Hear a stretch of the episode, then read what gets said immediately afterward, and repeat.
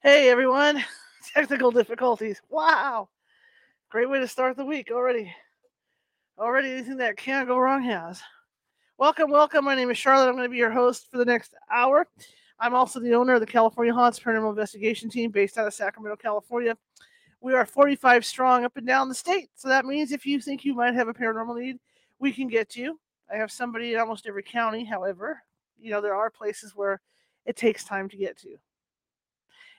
So, that being said, welcome and uh, have a good show for you today. In fact, today is Sunday reading day, and this is the day that we that I read to you guys from a paranormal themed book. And we have a pretty good one today. We've been reading uh, Rebecca F. Pittman's uh, book on the Salem witch trials, and uh, it's been a pretty good book. We're about a little more than halfway through now, and uh, we're to the point in the book because I, I did read Thursday night, so we're to the point in the book where the executions are piling up, and uh, wow, you know, it's just it's just the way that the way they did the trials and everything. That's just just just just, just it's the smarts, as they say. Get, get you right here. But uh, we're going to be reading that. Uh, the California Paranormal Team again is out of Sacramento, California, 45 strong.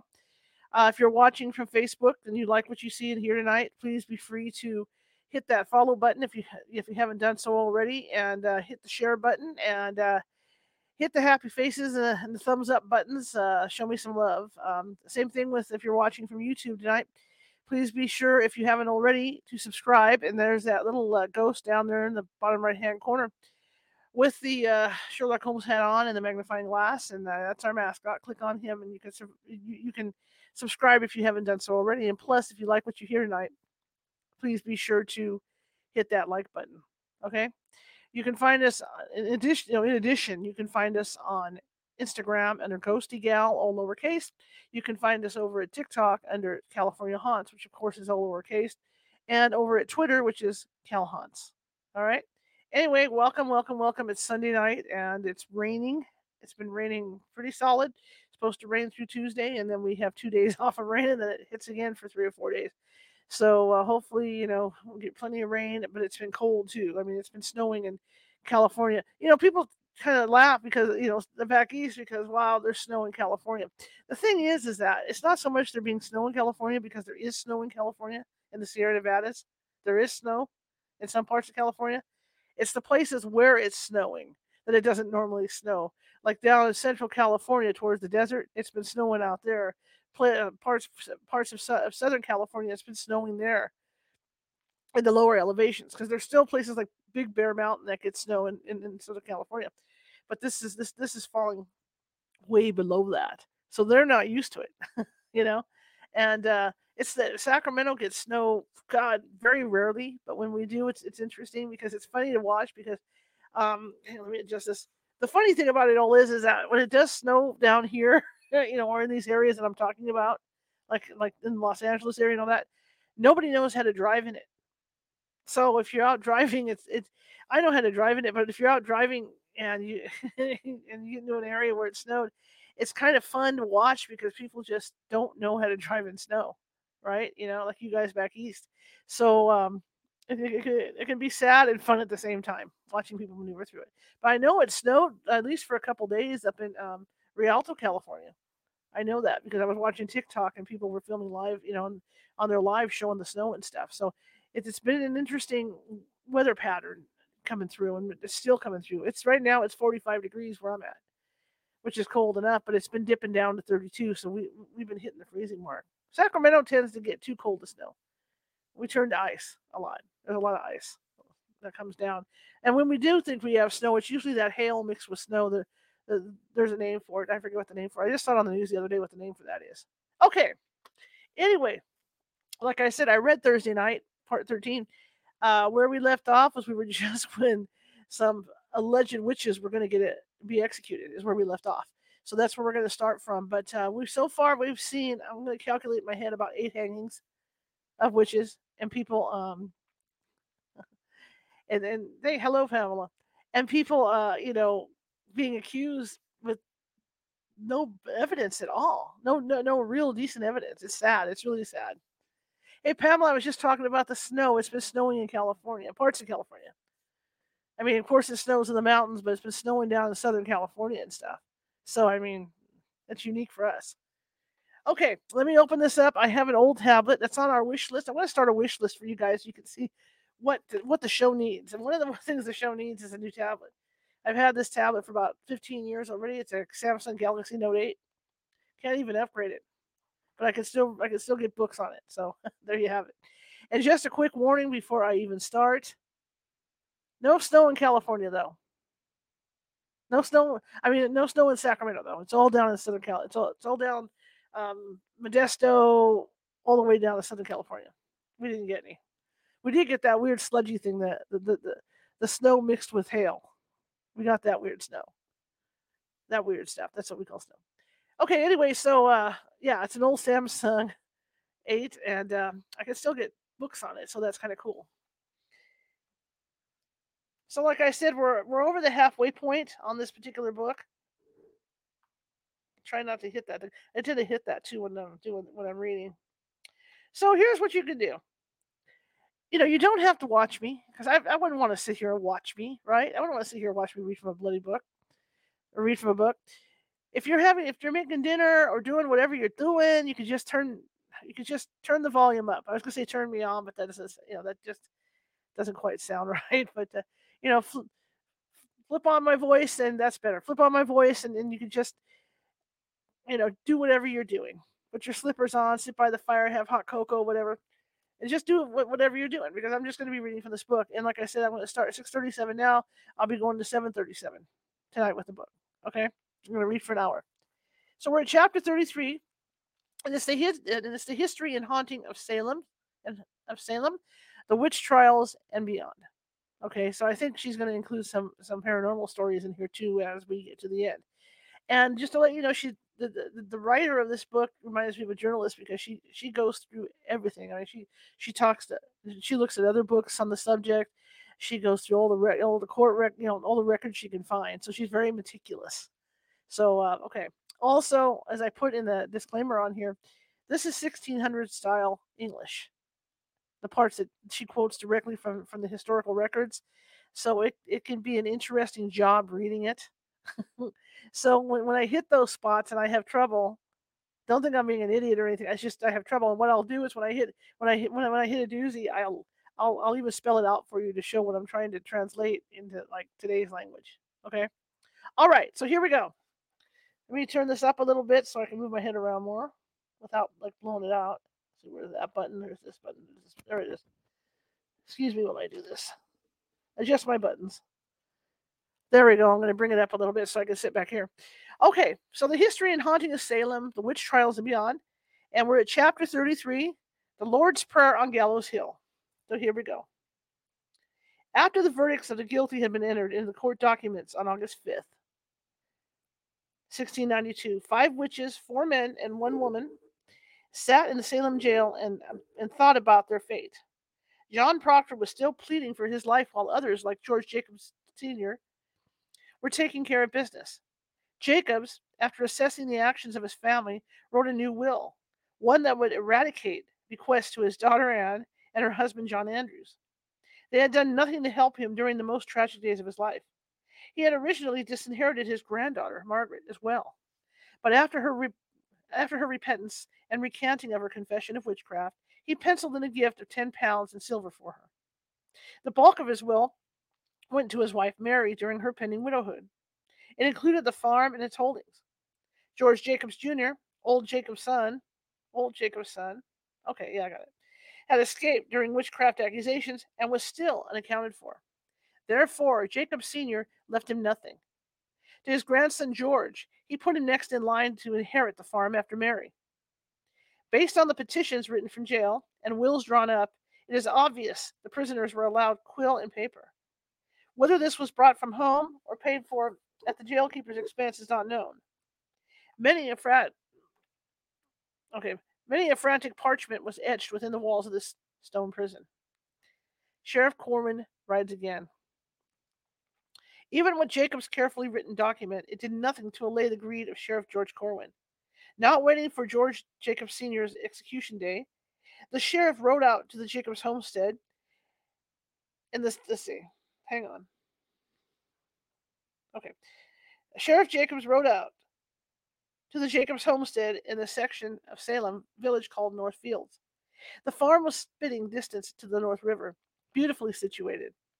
Before anyone could stop him, he confiscated 79 13 0 pounds, whatever that is, worth 79 13 0 pounds worth of Jacob's farm and personal possessions. With carts lined up along the property, the sheriff and his men tied five cows and one mare to the back of one of the wagons. Nice guy. They loaded up five pigs and an assortment of chickens and geese. 60 bushels of Indian corn that had been hand picked and stored by the Jacobs family, along with crates of apples and eight loads of hay, was thrown up under the carts. While Mary Jacobs looked on in horror, the men slammed open her door and walked with heavy boots into the home bereft of her husband. Without ceremony, they took brass kettles, furniture, and pewter. Twelve shillings in silver coin, a gold thumb ring, and Mary's wedding ring were eyed and placed in a small bag tied to the sheriff's hip. The sheriff even took their bedding and an abundance of small things. Mary said that their that their see Mary said okay Mary said that we're to clear away. She would later petition and retrieve her wedding ring as it was not technically George's property but hers. She had to buy some of the things they took from her pantry in order to survive. Some neighbors rallied around her after the sheriff and his men mounted their horses and rode off with heavy carts. These were the actions that Philip English so feared when he was finally convicted, convinced to flee. For it was the male witches convicted that were fair game for Sheriff Corwin's looting. The female witches, who far outnumbered the men, were considered tied to their tied to their husbands. Their property became the prop became his property under the marriage covenant. Therefore, unless her husband was indicted too, as in the case of the Proctors, whom Sheriff Corwin looted upon their arrest and indictment by law, her goods could not be taken. It would be this fear that forced Giles Corey to take tenacious measures when his turn came. On August 17, 1692, only two days before the next ex- executions, Margaret Willard hired a horse and rode to Boston to check on the status of a personal replevin that she had been granted for her husband John Willard. She had petitioned for it two weeks earlier and it had been approved. It would buy John a little time and temporarily reprieve him from hanging. The papers had still not shown up, so Margaret, desperate now with the hanging scheduled for the day after tomorrow, made the long ride from Boxford to Boston. Despite her actions, it would come too late. As the days dwindled down to the execution, to the execution date of August 19th, the names of newly accused witches continued to arrive before the magistrates' desks. Frances Hutchins and Ruth. oh, hang on. Okay. Frances Hutchins and Ruth Wilford of Haverhill had been had, had been complained on by Timothy Swan, Ann Putnam Jr., and Mary Walcott. This was only this was only one day before the August 19th hangings. There would never be enough to, to satiate the need for carnage that raged inside these afflicted youth. On the eve of the hangings, George Burroughs witnessed the odd juxtaposition of mercy and malice. What? Yeah. The odd juxtaposition of mercy and malice. Margaret Jacobs, granddaughter of old George Jacobs Sr., was given permission to speak with Burroughs in prison. Tearfully, she begged his forgiveness for accusing him and bearing false witness against him. Her own grandfather, George Jacobs Sr., and John Willard. Burroughs was touched by her broken heart and fully forgave her. They prayed together and she left him there. Meanwhile, in Andover, the Salem village girls who were there helping in the indictment of their local witches declared they saw George Burroughs' specter holding another of his famous Satan Sabbaths near the home of John Chandler. They said Burroughs encouraged his Andover coven to carry on his work and be secretive about their alliance with the devil. His specter then departed to rejoin his physical form in prison. One must wonder if Burroughs, his head bowed in prayer, was in the dirty confines of Salem jail, had felt some glimmer of hope at Margaret Jacobs' visit where the magistrates listened to the fact that she had confessed to lying about him. If her confession of witchcraft was fake, shouldn't that shed doubt on the others? It may have been a faint light in a gathering gloom that finally cloaked the room in darkness. The next day, he would be dead. Five hangings on Gallows Hill. The sun rose above the fields, rocky hillsides, and carefully constructed homes of Salem village and town. The sloshing of the ocean waves in the nearby harbor were drowned out by the excited cries of the crowd gathered outside Salem jail. The guards were ordered to push the people back to allow for the prisoners to be brought out into the sudden glare of sunlight and hoisted up onto the waiting cart. John Proctor, his nerves failing him, had pleaded with Reverend Nicholas Noyes to pray with him in prison that morning. Noyes turned him down. One does not pray with the devil. Reverend Cotton Mather, who had finally made his way back to the area, may have offered Proctor some solace. Mather was haunted by the entire situation, even more so this grim day. Quote, it would break a heart of stone, Cotton wrote later of the situation, to have seen what I have seen. End quote. A conflux of magistrates and clergy were in attendance that day. Judges Hawthorne, Gedney, and Corwin were there, along with ministers Reverend Nicholas Noyes, John Hale, Samuel Cheever, Zachariah Symmes, and Cotton Mather. The formidable Stoughton and Sewall were away in Watertown dealing with church disputes. Finally, the jail door opened, and the prisoners were let out. Martha Carrier, frightened but refusing to let these liars see her tremble, John Willard, possibly scanning the crowd for a sign of his wife Mary, holding the paper from Boston that would stay his execution, George Jacob Sr., unsteady upon his walking sticks, stumbling over uneven ground, Reverend George Burroughs, meek and surprisingly calm, and John Proctor, the muscles jumping in his jawline and tears threatening to give him away were walked to the cart and lifted up onto it. The wooden planks groaned beneath their weight as their hands were tied to the cart. Perhaps at the sight of Cotton Mather, Mather, the young man sitting quietly upon his horse, dressed in black with pained eyes, John Proctor, suddenly felt a calm come over him. He had a few mornings to look over the heads. Excuse, I'm sorry about that. Hang on. He had a few moments to look over the heads of the jeering crowd to the walls of the jail he had just vacated. Within was his wife Elizabeth, carrying even now their unborn child. Was she weeping? How had they come to this? With a few shouted orders, Sheriff Corwin swung his leg over his saddle and motioned the cavalcade forward. Along the rutted roads of Salem town, the cart jolted, its metal hubs creaking against the weight, and the sudden jarring of frequent rocks that threatened to rip the wooden wheels apart. The five prisoners the five prisoners processed the long ride up to Gallows Hill in their own way. A mixture of sights, sounds, and smells were stamped onto their minds as they realized this was the last they would see of the world in which they had participated. The smell of warm horse hides and dried leather wafted back to them from the team and trappings pulling the cart. Their own sweat, mixed with that of accompanying, uh, of accompanying guards, rose and fell on a fickle breeze faces peering from windows as they rode by, the incongruous sound of, ch- of a child's laughter coming from somewhere in the crowd.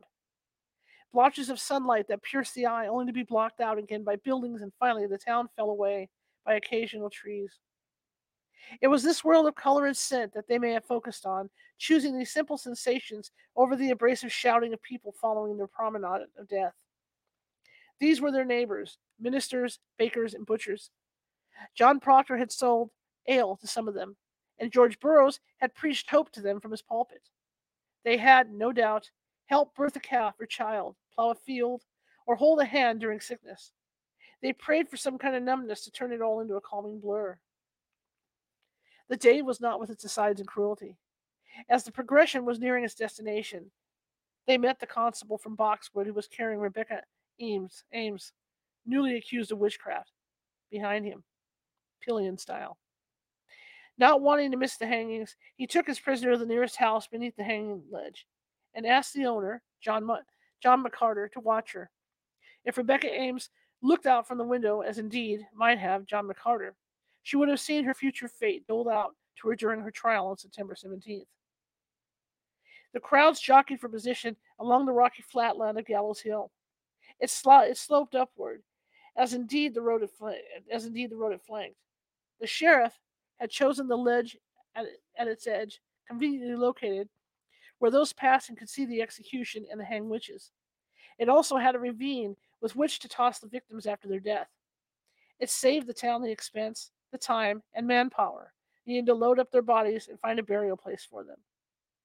You can't bury a witch in hallowed ground. There were a couple of cemeteries in Salem town, none of which would accept the remains of one associated with the devil. The condemned lined up beneath the large oak bough with five nooses affixed to it. All maintained their innocence, looking with the eyes of the damned into the faces of so many people who knew them and should know their hearts. There were many weeping, some with hands placed protectively to their throats or faces. The glittering eyes of the afflicted girls may have been the hardest to see. They stood front and center, as if claiming this execution as their rightful due for ferreting out the evil in the community. Small children clung to their mother's apron or innocently chased a butterfly as it darted among the farmers and housewives. Cotton Mather, his maturity belaying his youth, prayed with them, and may have rankled Reverend Noyes as he stood nearby. There was a perceived change in the air above the crowd. It had quieted. They looked with wonder at the calm of those waiting beside the ladder, propped up against the tree. The five earnestly begged to be forgiven, and then asked for forgiveness from those who brought them there. And then they prayed aloud that theirs would be the last innocent blood spent. Yet it was George, it was it was as George Burroughs mounted the first step of the ladder and turned to face his accusers that that that, that, that consciences opened and faltered. This small man of Maine this accused ringleader and king of hell, looked out at the throng with a supreme calm and prayed. He maintained his innocence and closed with the perfect recitation of the Lord's Prayer. Letter perfect, without blemish or pause. He nullified the witch's test as he turned to mount the remaining, the, the remaining rungs. A murmur ran through the crowd. Many turned to each other in confusion and fear. This was supposed to be an unimpeachable proof that a person was not a witch, for anyone of the devil could not recite the Lord's Prayer without stumbling. Excited faces turned toward the magistrates with the question hanging in the air. Many had whipped at the tenderness of Burroughs' words and prayers. Now, he had faultlessly recited the prayer upon which so many indictments had hung. One of the afflicted girls, seeing the turning of the tide and not wanting to let the big fish get away, yelled out she had seen the black man whispering the prayer into, into Burroughs' ear. The confusion grew. That could not be, because the devil wouldn't have been able to whisper the correct words either. The crowd began to surge forward as if to rescue Burroughs from the ladder. Cotton Mather quickly mounted his horse, and with words that would later haunt him, reminded the crowd of Deodat Lawson's words that the devil is never more simply himself than when he most appears like an angel of light. He gently, he gently, he, here we go admonished. I'm sorry I couldn't say the word. He gently admonished them that Burroughs was not even an ordained minister. He was not what he appeared to be.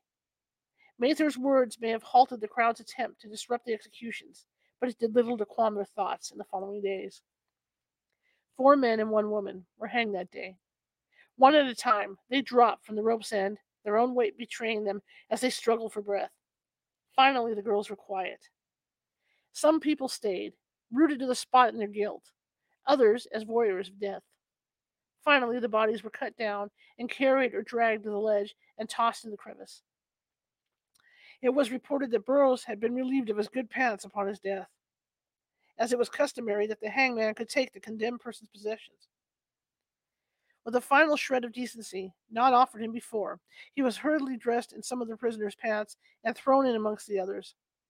Dirt and leaves were hurriedly flung in over them, so poorly that it was recited later that Burroughs' chin and hand could still be seen, along with someone else's foot. For days after the execution, the villagers murmured. Burroughs' prayer haunted them. Wasn't that the supreme test of a witch? Cotton Mather was accosted wherever he went. People couldn't let it go. He was so hounded with their questions and his own growing doubts that he uttered that he wished he had never heard the first letters of his quote, Burroughs' name. Rebecca Ames, the arrested witch who had just witnessed the hangings from McCarter home, confessed at her later inquisition to spare herself the news. Goody McCarter, who had also watched from her back window as the hauntings took place, as the hangings took place, claimed a specter had stuck a pin in her foot. Clearly rattled at what she had just seen, and having an accused witch suddenly thrust into her home, it was clear she regretted her proximity to the newly appointed hanging ledge. Those that waited within prison walls may have breathed a sigh of relief that the next trial and executions would not happen for another 18 days. Some would plan their escape, others would petition the court, their specters would fly, and more arrested witches would be crammed in next to them as impossible roommates. Elizabeth Proctor would place her hand upon her belly and possibly feel the first stirrings of life. Word would have reached her that her husband was dead. She had, no doubt, heard that Sheriff Corwin had left little behind in her home in his wicked cruelty. Her world had been reduced to this stone prison, and the irony of a dead man's child growing within her. Chapter 34 Eight Firebrands of Hell. In the wake of the August 19th hangings, with the obvious introspection brought about by George Burroughs' heartfelt prayers from the gallows, there may have been a, a hope that a new perspective was needed pertaining to the witch trials allegations and the court system overseeing them. It was just the opposite. Between mid July and early September, the outbreak of witchcraft accusations had been coming mainly from Andover, thanks to, to the auspicious arrival of Abigail Williams and Mary Walcott. Other small towns bordering Salem Village had been infiltrated in smaller amounts in that same time period, such as Rowley, Boxford, Haverhill, and Billerica. But suddenly, beginning in early September, only three weeks before the third round of hangings, witches were reported flying about Gloucester, Reading, and Marblehead. Essex County had become Coven Central. Many of the accusers and accused had, in one way or another, been involved in the Maine Indian Wars. After the August 19th hangings, the largest explosion of witchcraft accusations flooded in. Not the usual retelling of old specters still out on nightly raids, but new names, to this point unheard of by the magistrates. 136 complaints, examinations, and confessions were noted immediately after the hangings and for months to come. It was as if every person wanted to rid themselves of the bothersome neighbor of a bothersome neighbor relatives. And it was shocking how many were relatives. Put forth complaints of being tormented by specters. Whether this was done to make the deadline for the monthly court of Oyer and Terminer is not clear, but it shows an immediacy to jump on the bandwagon while the nooses were hot. Constables from each town's faction were kept busy riding to terrified households with arrest warrants. The jails were literally bursting.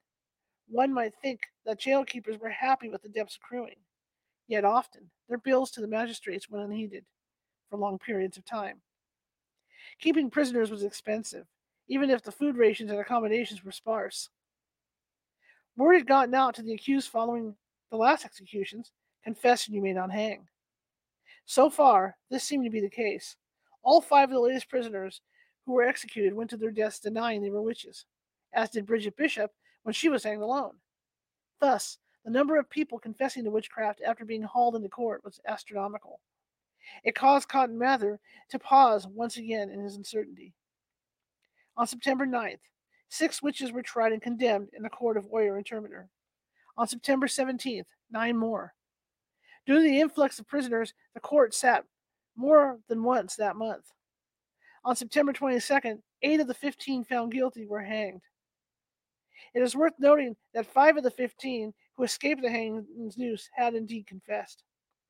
Rebecca Ames of Boxford, Mary Lacey, and Anne Foster of Andover, Dorcas Hoare of Beverly, Abigail Hobbs of Topsfield, Francis Dane's daughter, Abigail Faulkner from Andover, was given a stay of execution due to her pregnancy. Mary Bradbury, one of the condemned, was hidden from the authorities by her friends, possibly due to her ill health or her elevated station in life it doesn't appear the magistrates spent much time looking for her. While some felt the disinterest in hunting down Mary Bradbury, a confessed witch who was accused of even haunting ships at sea, such as bias for the rich folks. Oh, I'm sorry, ships at sea as a bias for rich folks. They were also disenchanted with the liberty given to Dorcas Hoare. This was the same woman who had shouted at the afflicted girls during her inquisition God will stop the mouth of liars. Only days before her execution, she suddenly confessed and was given a temporary reprieve by the magistrates, offering her a little time of life to realize and perfect her repentance for ye salvation of her soul. Many wondered, including the mild Reverend Hale, if Dorcas was confessing at the eleventh hour as a means to save her immortal soul or her tender neck. The hearts and minds of Essex County were uneasy. The stark reality was that professing innocence would get you hanged while the confession while the confessors gained a reprieve, albeit a temporary one for now. Why did so many suddenly come forward and confess? And not only confess to their own sins, but point out even more witches the court had missed so far. Within families, living beneath the same roof, some confessed, and some held steadfast to their innocence. Reverend Hale tossed and turned over the notion that if people like Margaret Jacobs, who had named so many witches and confessed to her own involvement, could now recant that confession and be left from the gallows for now, what did that mean? Who were the liars and who were the tr- truth sayers? Samuel Willard had the dubious distinction of being the only male to stand before the court in September. The September 9th trials found Martha Corey of Salem Village, Alice Parker and Anne Pudeator of Salem Town, and Mary Easty of Topsfield guilty. On September 17th, Mary Parker of Andover, Margaret Scott of Rowley, and Wilmot Redd of Marblehead were also sentenced. Anne Pudeator filed a petition claiming the testimonies sworn out against her by Sarah Churchill, Mary Warren, and John Best were altogether false and untrue. To back her claim, she pointed out to the courtroom that John Best had once been publicly humiliated by whipping by whipping in the town common on allegations of his being a liar. It all fell on deaf ears. Martha Corey, still full of salt and vinegar, despite her long stay in prison, railed at the court. Samuel Parris, always willing to turn over a fellow parishioner, called upon Corey in prison to add pain to her already helpless position. He was about to make an announcement in church during his sermon. Okay, during his sermon on, on September 11th, he spoke from the pulpit, saying, "Behold, the devil shall cast some of you into prison that you may be tried, and you shall have and ye shall have tribulation. But be thou faithful unto unto death, and earn a crown of life." The Reverend then asked the congregation to vote on the question of Martha Corey's excommunication, as she had been found guilty of witchcraft and aligning with the devil. Quote, by general consent, not unanimous consent, she was voted out of, out of the church. Parris, along with several others chosen from the Salem Village Church, informed her on September 14th, only days before her hanging, that she would be excommunicated. Her name, along with that of Rebecca Nurse, would no longer be found among the church records. Martha Corey, like Nurse, had been a church had been a church had been a church had been a church member. I'm sorry, some of these words. The devil, his fingers placed upon the chess piece of the bishop, had played the game well. Parris, usually effusive in his notes, declined to write down the, the vitriol this announcement excited in Martha. He merely noted that she was very obdurate justifying herself and condemning all that had been done, all that had done anything to her just, just discovery and condemnation. The interview with her in jail had not lasted long. Parris only wrote that it was short, for her imperiousness would not suffer much. While poor Rebecca Nurse had been carried into church and forced to hear the dreadful words that she was no longer worthy to be among the elite of God, Parris chose, judiciously, to give Martha Corey the news in jail. The prison walls had heard such words as those that flew from her mouth. The church meeting house had not. Mary Easty, ever compliant and meek, had none the less spent the preceding months petitioning the courts for trials that relied more on fairness and reason than had their examinations. It was too late for Rebecca Nurse, her sister, but she and her third sister, Sarah Cloyce, were still in danger of hanging. They begged that the magistrates listen to the myriad petitions and testimonies of their neighbors and families. They were God fearing, church going women. The fact that Sarah Cloyce had slammed the door in defiance at said church was a minor detail. Easty, in her submissive role as a mere village housewife, appealed to the power of the magistrates to help her and her sister in their pitiable positions. In writing, they asked, quote, that you who are over judges uh, you, that you who are judges would please to counsel to us, to direct us wherein we might stand in need. End quote. They ask that accusations against us as witches, either by those afflicted or confessing witches, not be improved to condemn us without other legal evidence. These were the exact guidelines the several ministers had advocated, yet it still failed to soften the hearts of the magistrates. Dated September 15, 1692, Mary, probably realizing the court had not been moved by her first petition, dated September 9th, showed her true depth of character by sending in her final words in hopes of saving the lives that came after her. Quote, I petition to your honors, not for my own life, For I know I must die, and my and my appointed time is set. But the Lord, He knows it is that if it be possible, no more innocent blood may be shed, which undoubtedly cannot be avoided. In the way and course you go in, I question not but your honors does to the utmost of your powers in the discovery and detecting of witchcraft and witches, and would not be guilty of innocent blood for the world, but by my own innocence. I know you are in the wrong way. The Lord in his infinite mercy direct you in this great work if it be his blessed if it be his blessed will that no more innocent blood be shed, I would humbly beg of you that your honors would be pleased to examine those afflicted persons strictly and keep them apart some time, and likewise to try some of these confessing witches, I being confident there is several of them has has belied themselves and others as will appreciate, as will appear, if not in this world. I am sure in the world to come, whether I am now a going, and I question not but you'll see an, an alteration of these things. They say myself and others having made a league with the devil. We cannot confess. I know, and the Lord knows us, as will shortly appear. They belie me, and so I question not but they do others, the Lord above, who is the searcher of all hearts, knows that, as I shall answer, and at the tribunal seat, that I know not the least things of witchcraft, therefore I cannot. I dare not to believe to, to belie my own soul. I beg your, your honors not to deny this, my humble petition, from a poor, dying, innocent person. And I question, not but the Lord will give a blessing to your endeavors. Giles Corey's death. Three days before the third execution was to take place, the husband of Martha Corey, Giles Corey, was sentenced to the cruel punishment of hard and strong punishment.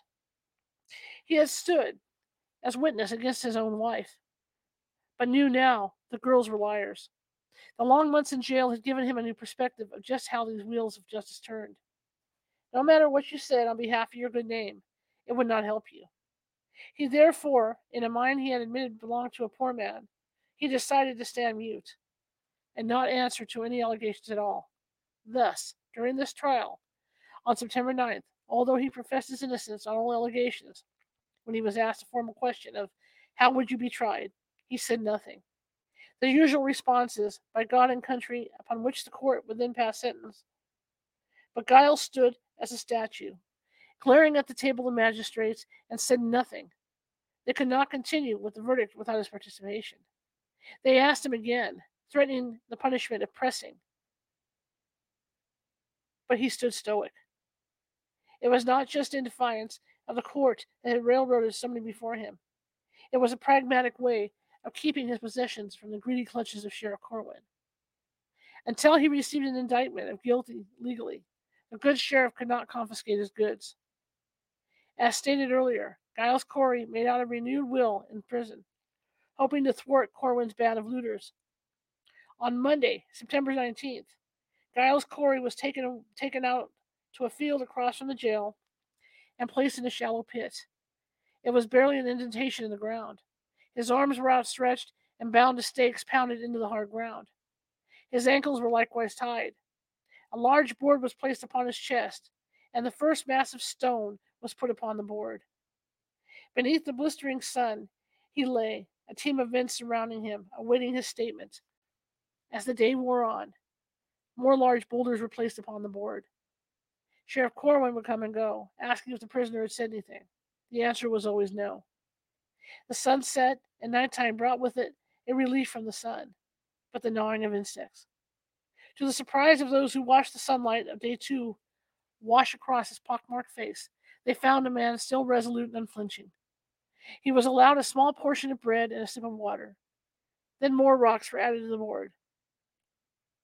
The object of the pressing was to garner a confession or statement from a prisoner. Some surely died beneath the treatment, but most, their breathing becoming labored, and their ribs threatening to crack, usually faltered. Not Giles Corey.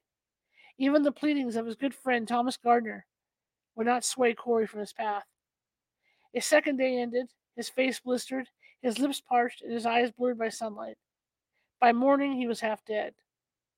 It has been reported that both Judge John Hawthorne and Sheriff Corwin came to Corey on the third morning and asked him again to answer the court's questions. The prisoner's cracked lips moved, his dry tongue struggling to move inside a mouth devoid of moisture. One of the men leaned over to hear his words. In a raspy, oxygen deprived voice, he managed to utter more weight. His tongue lolled to the side, and reports say that Hawthorne or Corwin forced it back into, into his mouth with their walking cane. Sometime soon after, beneath the weight of multiple boulders, Giles Corey died. As it took three days for this stubborn farmer to perish, one wonders if the cart bearing his wife to the gallows may have passed by the site where he lay beneath a board of stones. Giles Corey had withheld the two things the magistrates and sheriff wanted most to declare him a wizard and hang him, and for him to leave his, do- his door open to the thievery of sheriff of the sheriff, and for him to leave I'm sorry, and for him to leave his door open to the thievery of the sheriff. He died without giving them either. Corey's written will held. It was legal and binding, and his property went to his heirs. Sheriff Corwin did ride out to the Corey farm to see what he could get. His son-in-law, John Moulton, gave him eleven pounds six zero, and the matter was settled. Moulton also paid Giles and Martha's outstanding jail fees. Several condemned witches were still in hiding in hopes that whole hysteria would blow over. Elizabeth Colson had managed to escape and keep out of sight for a full four months. She was finally found in Charlestown and brought back to face her fate. Constable Timothy Phillips brought her to Salem town for her questioning. She was handed off to Cambridge jail to await her punishment, along with her mother, Mary Colson, Aunt Sarah Dustin, and grandmother Lydia Dustin. During the week leading up to the September executions, business went on as usual in the courtroom. Many depositions were heard, more prisoners brought in and questioned. It was a busy time for the scribes and judges. The jails continued to fill unabated. The pounding sound of the gavel pronouncing death was as evasive as the pounding of nails at the barn raising. Eight firebrands of hell. The morning of Thursday, September 22nd, dawned with promise of rain and lengthy drought after lengthy drought. As the cart laden with seven witches and one wizard made its way the long and jolting made its way along the long and jolting road to Gallows Hill, a slight breeze brushed the sweating faces of the prisoners. There was a hint of fall in the air. The trees were turning, and the waters of Salem Harbor had become more of a gunmetal gray beneath the season sky. Mary Easty, Ann Pudeator, Alice Parker, Margaret Scott, Wilmot Reed, Mary Parker, Martha Corey, and Samuel Wardwell listened to the rhythmic thunk, thunk, thunk of the wooden wheels as the cart rolled over the causeway at the North River. The road was deeply rutted, and suddenly the cart lurched to one side. One of the wheels had sunk into a deep gouge in the earth. As men hastened to roll the wheels forward, several of the afflicted girls, who were following closely behind their victims, shouted out that it was the devil that had caused the cart to stop. He was trying to save his followers from hanging. The ledge came into view, and the accused saw their Gog- Golgotha. I hope I said that right. Golgotha. There were no wooden crosses, only a large oak with eight nooses swaying in the fall breeze. The crowd scurried up the steep embankment and positioned itself for the best view. The long ladder was placed against the bow, and a silence fell over the throng. A prayer may have been offered, but again it was the touching last words of the accused that moved many in the assembly. Mary Easty, pious and meek until the end, said goodbye to her husband, children, and friends, whose faces were twisted in agony. Older petitions had not saved her. Many were weeping openly. Martha Corey, despite her recent excommunication, still proclaimed herself a gospel woman. Till the last. She declared her innocence and spoke briefly, her speech flying defiantly in the face of the Puritan rule that women did not speak in public. It was her final tenacious act, and she concluded her life with an imminent prayer. Samuel Wardwell mounted the ladder and turned to say his piece, but smoke from the executioner's pipe blew on the breeze into Wardwell's face and choked away his final words on earth. The afflicted took advantage of this sad moment and yelled that the devil had blown the smoke into the dying man's face to silence him. Eight people dropped to their deaths. Mary Easty would not be coming home. Wilmot Reed would be a fishmonger's wife no longer, cleaning his catch and telling the books. Anne Pudeator, once wealthy and twice widowed, would not have her conviction reversed until 1957, centuries after the colony's general court cleared the names of other accused and executed witches. Martha Corey, perhaps only minutes before seeing the body of her dead husband in, in the field across from the jail, followed him to whatever waited on the other side. Alice Parker and Ann Pudeator had fallen beneath the sword of Mary Warren's spectral evidence. She had seen the two local women sticking pins in their pockets, resembling Mercy Lewis and Mary Walcott. 77 year old Margaret Scott had fallen on hard times in her life. Like Sarah Good, she had been reduced to asking for help from her neighbors.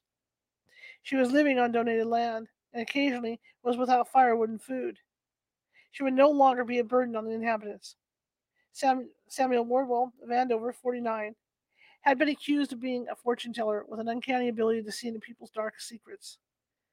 I wonder how Wardwell could tell so true was said of him.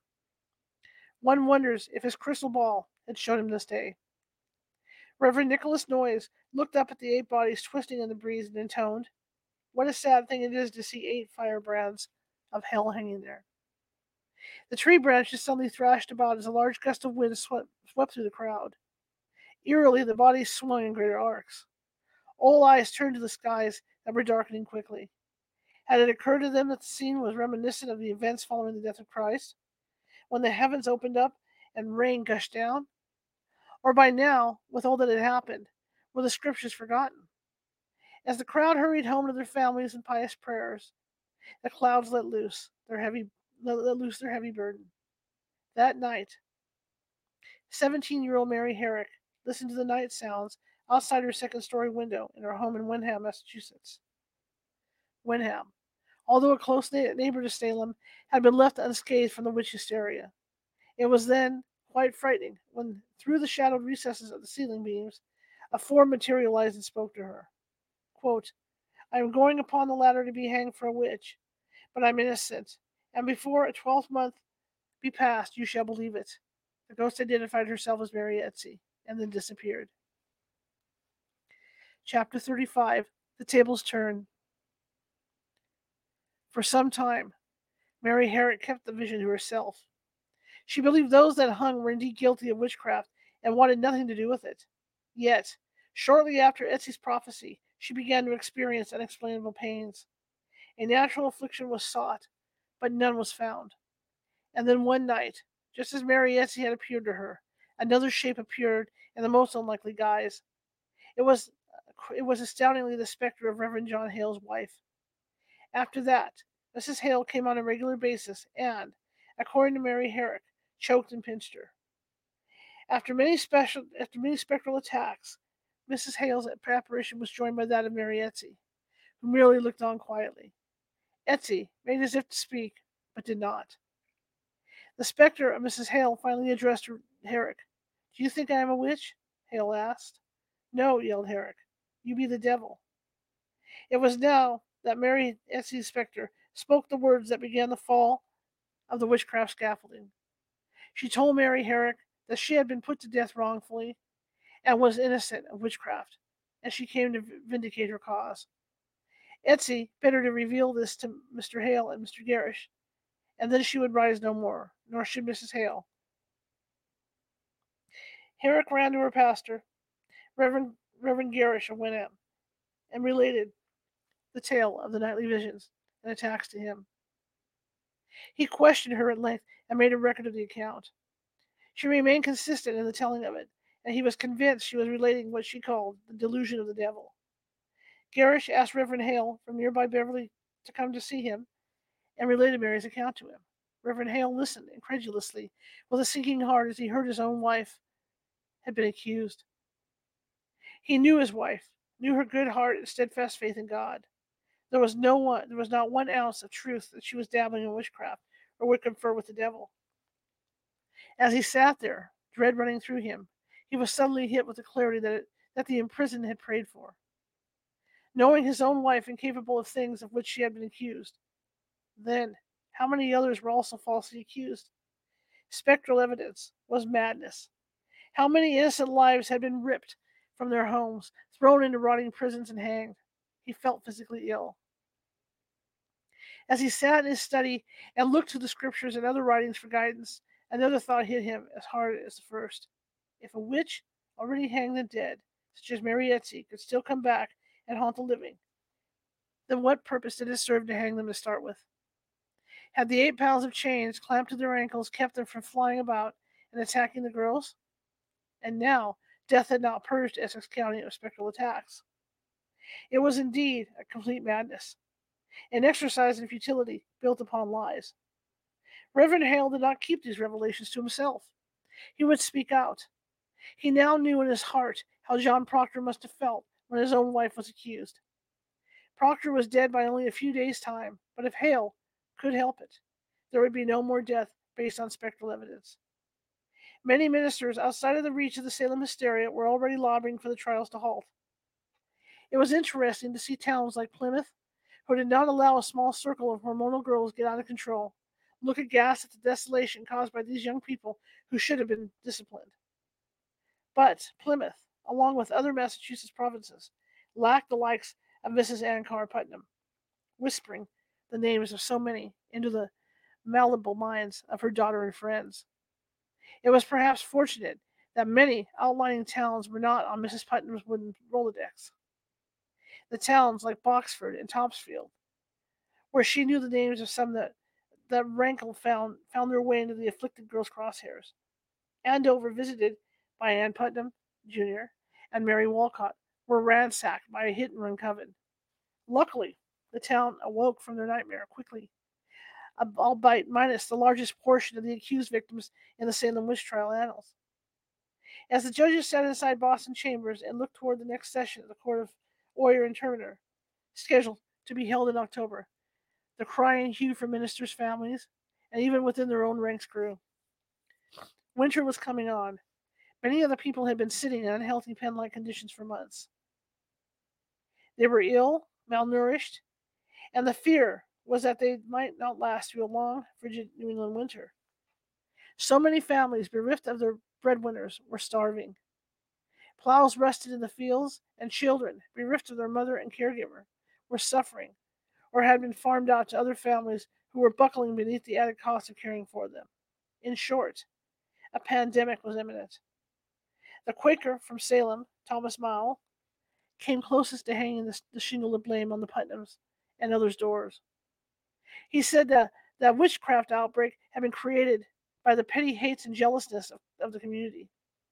How many ministers had turned down invitations to preach in Salem Village as its ordained minister in the past, due to their knowledge that the bickering and battles among the neighbors there were unusually high? Maule asked what happened to Love Thy Neighbor. Reverend Samuel Willard of Boston, whose viewpoints had already come under attack from the magistrates in favor of the trials and from the afflicted themselves, pressed on with more pressed on with more vehemence than other than ever. He called the girls scandalous persons, liars, and loose in their conversation. How could these people, not even close to being humane witnesses, be afflicted and still be allowed to bear testimony? Wasn't their very affliction skating dangerously near the edge of being in cahoots with the devil? He battled on, God hath not granted to man such a power over another's lives. Increase Mather, who had managed to stay under the radar, unless directly asked to participate, suddenly rankled when he saw a parishioner taking their ill child not to him or the ministry, but to one of the afflicted to ask if they thought witchcraft was involved. Mather thundered, Is there not a God in Boston that you should go to the devil in Salem? His very words align the afflicted with the devil, if one was listening closely enough.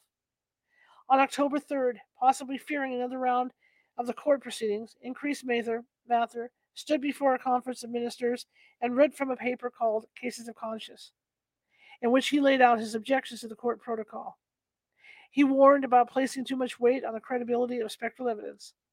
He attacked the test of touch and renounced white magic such as in the making of a witch cake. Quote, it is better that ten suspected witches should escape than one innocent person should be condemned. End quote.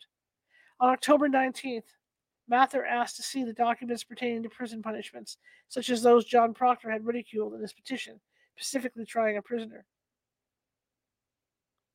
Note and heel, neck and heels, to coerce a confession. Ah, I'm sorry, not trying, but tying. So uh, specifically tying a prisoner, neck and heels to coerce a confession. Hog tying, right? It's like hog tying.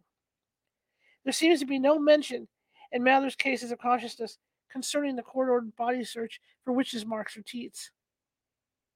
He expounds mainly on those things ethereal that cannot be bottled or tagged. Salisbury magistrate Richard Pike picked up the gauntlet on the contested witches' mark test. The town of Salisbury has seemed to fall outside the witches' fly zone. Richard Pike's only involvement had been the occasional fi- filing of a, disposi- a, deposition against Susanna Martin, who was known there. Who was known there, as some farmers came to him with, de- with depositions con- concerning her witchcraft. He would often look up at them from his table and wryly say, "It's a pity you didn't tell the story four and twenty years ago when it happened." When when, when Saltonstall from the neighboring Haverhill resigned his position as judge on the court of Oyer, Oyer and Terminer, it piqued Pike's interest. Just what was all this hullabaloo about? He rode over and looked into it, especially reports concerning Mary Bradbury and Susanna Martin. What he saw did not please him. After witnessing the trial of George Burroughs in August, Pike wrote a letter to Judge Corwin, judiciously signing it only with his initials. No sense in risking being the next one on, on the afflicted's list. In the letter, Pike admonished, admonished the judge that innocent lives are being handed over to the wrong people.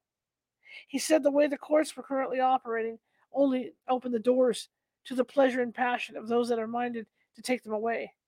The witnesses were not only informers, but sole judges of the crime.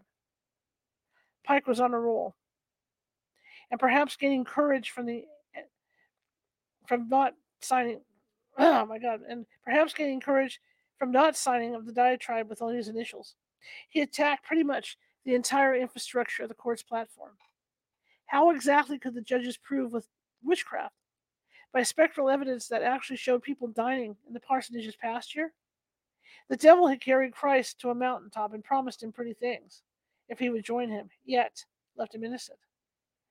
And what if witches' marks? Pike asked. Finally, addressing the elephant in the room. How often, he wrote, might a superfluity of nature, as the piles, be the cause of some blemish on a person's body? Piles, or hemorrhoids, was exactly the abnorm- abnormality found on Rebecca Nurse that she explained was the result of years of bearing children. Under these flimsy examinations, Pike wrote, it was recommended to leave the guilty person alive until further discovery than to put an innocent person to death. Pike then encapsulated the entire mad concept of what the judges were, were taking as gospel. How he basically asked, Can you believe that people standing before you accused of witchcraft who are direly trying to save their lives would then send their shapes flying around the courtroom to torture the afflicted parties right in front of you? Would that be giving you just more of, of the evidence you're seeking? Would the devil, trying to keep his witches from the scaffold, allow that to happen if that is the notion upon which you hang your hats? It was a salient point that no one had thought to point out. It made a mockery of the entire judicial process. The fact that the recipient of the letter, Judge Jonathan Corwin, had failed to heed the accusation against his mother in law, Margaret Thacher, was another point not finding favor with the locals. If all the accusations of witchcraft were based on truth, why wasn't there an arrest warrant made out for the judge's kinswoman? Finally, Thomas Brattle of Boston, an intelligent man that boasted enough skills to land him as the upcoming treasurer of, Harvard, of Harvard, also wrote a letter, signing his full name and addressing it to include all the magistrates with a dear sir. He backed up Pike's beliefs on the use of spectral evidence. Without fear, Brattle attacked the court writing that it was disgraceful that the magistrates had based their judgments on such evidence as common gossip, irresponsible confessions, and the hallucinations of young girls who he condemned as, li- as liars. While addressing all those who had taken part in the, in the persecutions of the innocent, He singled out Salem, where this sort of gentleman does most abound. Lady Phips is accused. While the governor of Massachusetts, Sir William Phips, was away was away dealing with business not related to witchcraft, his indomitable wife, Lady Mary Phips, took it upon herself to sign a pardon for one of the prisoners, who happened to be an acquaintance of hers. The woman was released and disappeared into parts unknown.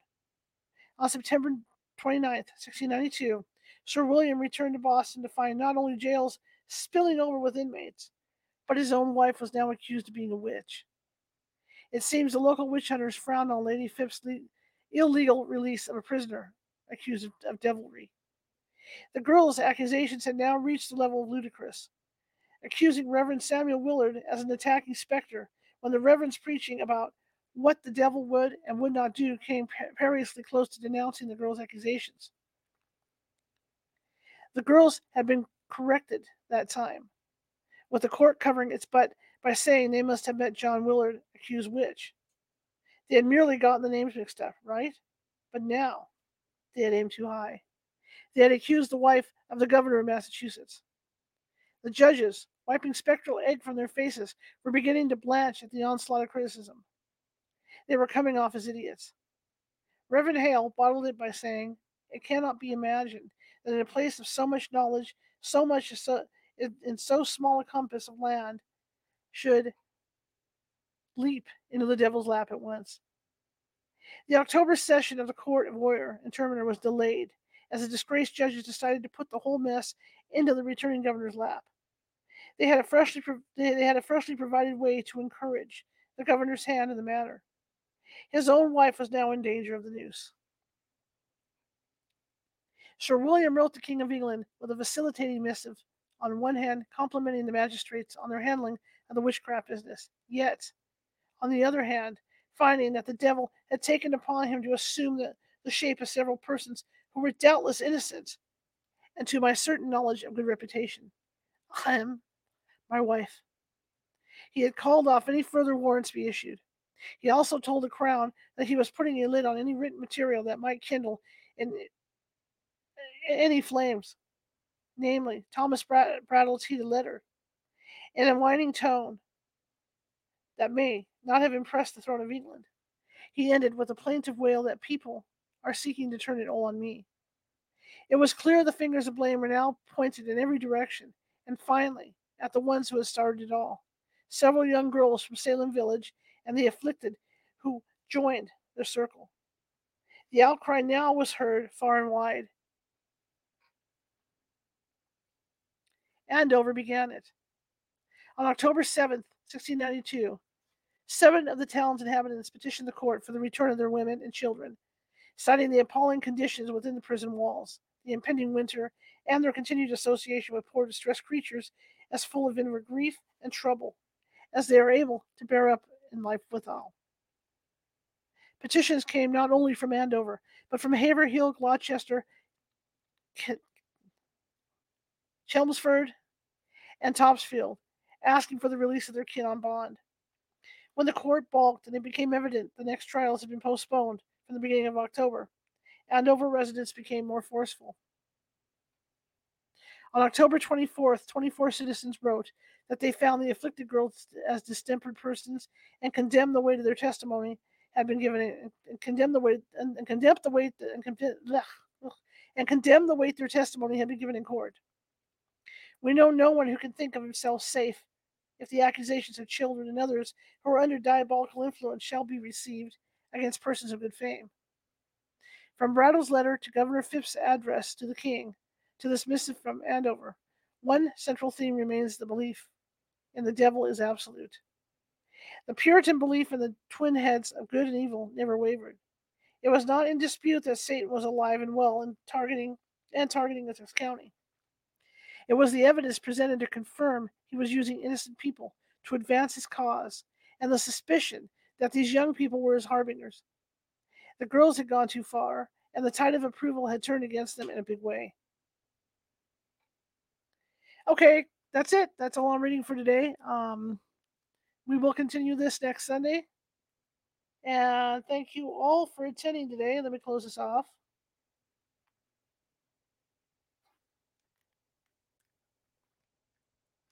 What an interesting book and, and what an interesting situation. Very, very interesting.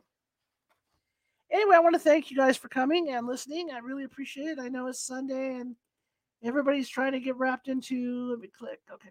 Everybody's trying to get wrapped into getting going on Monday to work and everything else. And uh yeah, it's it's a fascinating book. You know, it's just I never knew all this about the witch trials. I I just knew ba- you know basic stuff from what I've seen on TV. I've never seen detail like this, so it's fascinating to me to read this book. Tomorrow at 6:30 p.m. Pacific, we got a special guest coming on.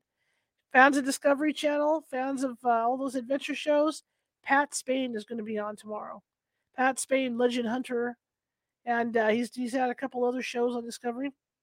Yep, he's going to be here tomorrow, 6:30 p.m. Pacific. Something you don't want to miss.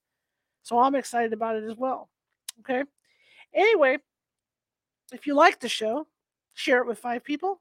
If you hated the show, share it with five of your enemies. I'm equal. We are equal opportunity here at California Haunts Radio. Also, um, like I said, if you're watching from Facebook and you haven't done so already, follow. Sign up to follow. Looking for followers, and also, you know, show me some love. Show, you know, hit that like button, hit that thumbs up button, whatever you need to do. Same thing with uh, YouTube down that bottom right hand corner. Click on that little ghost, and that'll subscribe you to our videos. We've got 536 videos, I think, maybe more over there. I think 536 videos over there. And uh, I'm a journalist, and I like to vary my topics. So if you go through all those videos and take a look, I'm sure you'll find something that you that, that appeals to you. So please do that. If you haven't done so already, please subscribe. And again, if you like what you see, show me some love. Hit that like button.